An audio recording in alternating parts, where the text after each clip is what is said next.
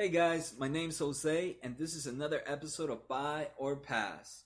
In this series, I will look at the financial documents of a company and decide if I had money, would I buy or would I pass? Before we start, don't forget to hit that subscribe button to make sure to get info on new episodes and other videos. So let's begin. So like always, I'm going to use the website known as LazyFA.com, which allows me to look at all these financial numbers in the easy visual format. Today, we're going to take a look at Ameritrade. I think that's ticker AMTD. Yep. All right, so we're going to start off in the income statement. So here in the income statement, we're going to look at the revenue, cost of revenue, gross profit, net income, earnings per basic share. Ameritrade just did its quarter one earnings this past January. I think January 23rd. So since we're back in quarter one, I'm going to take a look at quarterly data instead of annual data just to see how the overall quarter is happening.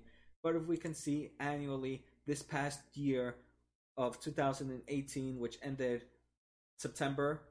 late September, was Ameritrade's best year ever. It has such a huge revenue. So I'm going to compare the quarters to this quarter instead to see if we're on track for another great year. So like I mentioned, we're going to take a look at the quarterly data. Here we're taking a look at revenue.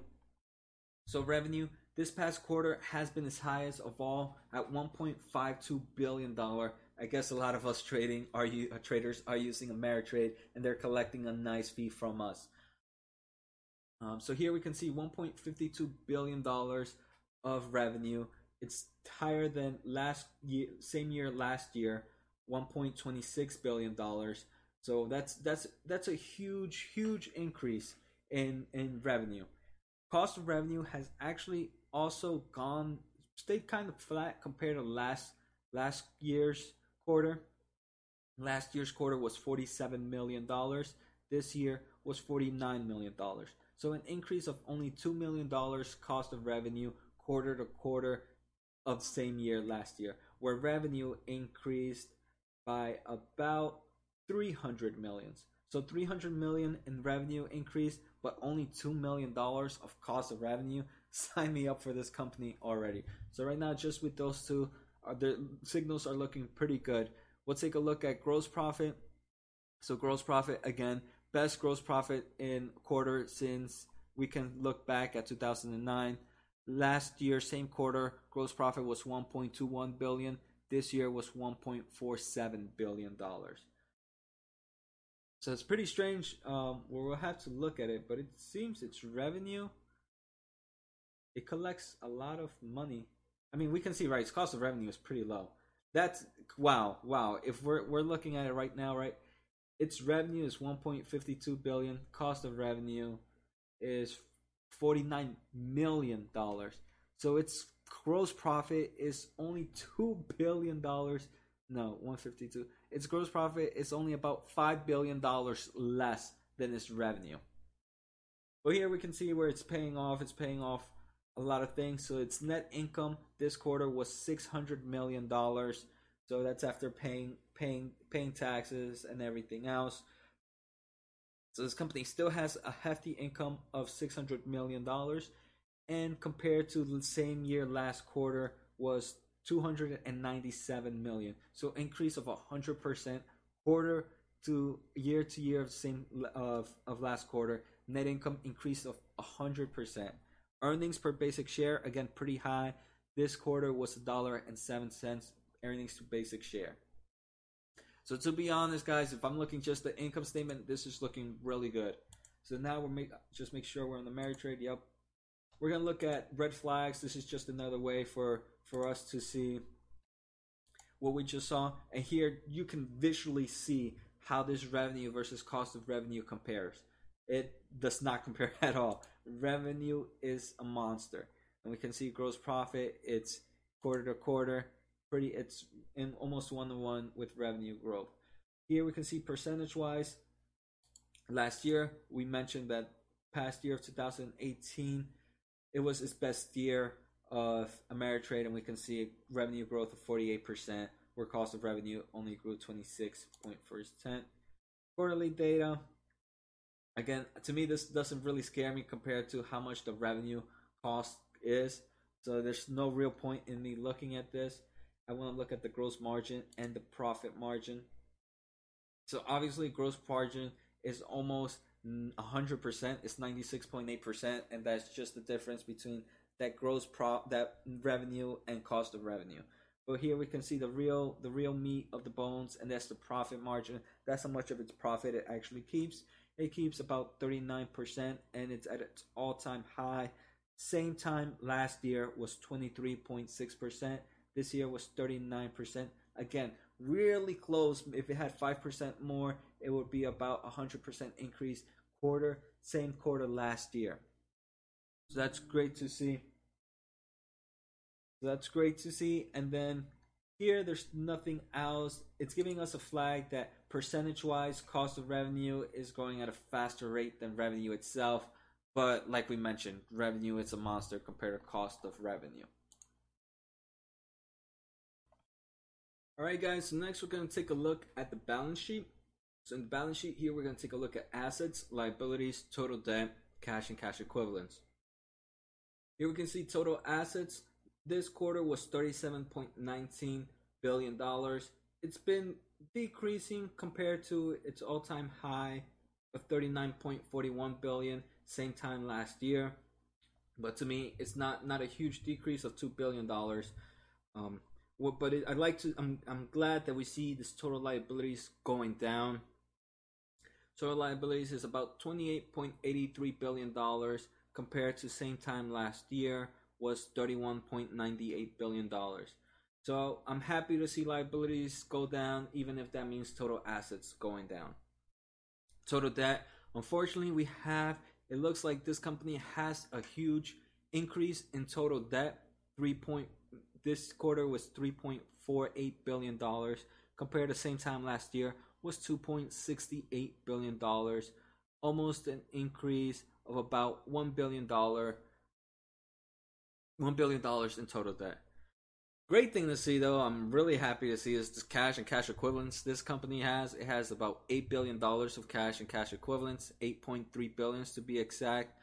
Unfortunately, compared to last year's same quarter was $11.78 billion.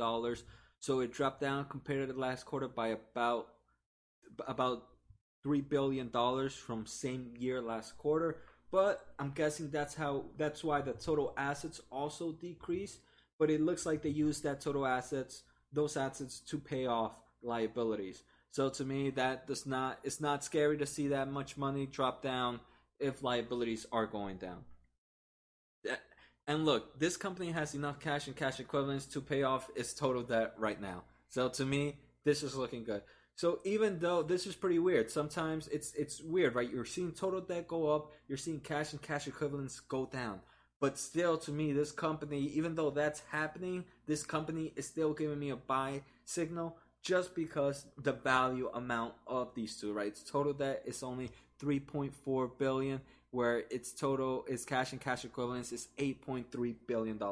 So, right, sometimes it's not just how the curves are going, but the numerical value of them. So now we'll take a look at the balance sheet red flags. Again, this is just another way to see the information we just saw. Here we can see assets versus liability. Unfortunately, most companies I see is about a 2-to-1 ratio. This one's not. This one's a lot closer. Total assets is $37.19 billion, where total liabilities is $1.8. Shareholder equity grade is going up. It's at its all-time high of $8.36 billion. And just for you guys that don't know, shareholder equity is the difference between total assets and total liabilities. So by seeing shareholder equity going up, in theory, that means either assets are going up or liabilities are going down, or a mixture of both. So that's good to see shareholder equity going up. Assets versus liability growth, nothing outrageous happening here. It seems almost a 1-to-1 ratio. There's no outliers that are telling me something different, so I'm not even going to look at them. Here is one of the great things I want to take a look at, and that's its liability distribution. And we can see 99% of its liability is on payables. This is just the vendors, the suppliers. I'm guessing all the data information this company needs to pay for all its trades. It's $26.0 billion. But I'm liking this. It's asset distribution. Most of his asset distribution is from receivables. It's money coming in. And that's 66.67% of these assets. It has $24.45 billion of receivables. And that's really great to see. I'm actually confused why this company shows no debt in its asset liability. Let's take a look at quarter. That is pretty weird. But yep, right here, what we're getting is average life. We're getting a red flag from LazyFA, and it's just telling us to keep an eye out that liabilities are growing at a faster rate than assets. But we can see it's almost a one-to-one ratio most of the time. So for me, thank you for letting me know, LazyFA, but it's not something I really would take a look at compared looking at the numbers. There might be scenarios where those flags are giving me useful information, and at the moment I looked at the chart and I saw that to me it's not really telling me anything. Finally, we'll take a look at cash flow statement. And cash flow statement, the only one I really care about here obviously is net cash flow from operations, and this net cash flow from operation is $2.76 billion. This is money that is collecting from its company operations, and that's where this company should be making money. And it's at its all-time high compared to previous quarters. So net cash flow from operations is singing bye to me. So this company is definitely looking good for me. Next, let's take a look at metrics. And I just want to look what is price to earnings ratio. And right now its price to earnings ratio is at 15.5%. Pretty low compared to its previous quarters. So that's looking good. Selling me it's a cheap buy compared to its price. So let's take a quick overview, right? Income statement. So income statement. Revenues going up quarter to quarter. Best quarter so far. Revenue compared to cost of revenue is pretty non-existent. So its gross profit is almost 100% margin. It's about 96% we checked. Net income. Net income is increasing dramatically as well. And so is earnings per basic share. We saw those profit margins in the income statement red flags, where profit margin, this company is keeping about 39% this past quarter, and last quarter was 32.5%. So gross profit margins have increased, and they look really nice. So balance sheet, income statement is giving me a buy. Next, we'll take a quick overview of the balance sheet. Balance sheet assets decreasing, not decreasing dramatically, but its liabilities have gone down. I'm guessing they're using those assets to pay down those liabilities, which is a good thing to see. Total debt, company shows $3 billion of total debt, but this company has enough cash and cash equivalents to pay that off. So to me, that, again, is not a huge portion. And we saw from its liabilities that almost a huge percent is these $26 billion of payables. So to me, balance sheet, again, screaming buy. That total assets, liabilities going down, huge amount of cash and cash equivalents, and pretty low total debt. Finally, net cash flow from operation, pretty big. Net cash flow is positive $1.6 billion a year. This year was $2.76 billion this quarter alone. So to me, Ameritrade is looking like a buy, a straight buy. So I hope you guys enjoyed the episode. Like I mentioned, LazyFA makes it so easy to look at all this information, which makes this episode go pretty fast. I'm curious, would you buy or pass on Ameritrade based on the information we just saw? Again, don't forget to subscribe, hit that like button, check out my website at josenaharo.com. I have my Twitter and podcast there. Have a good night, guys. See you tomorrow, and I hope you guys enjoyed the video.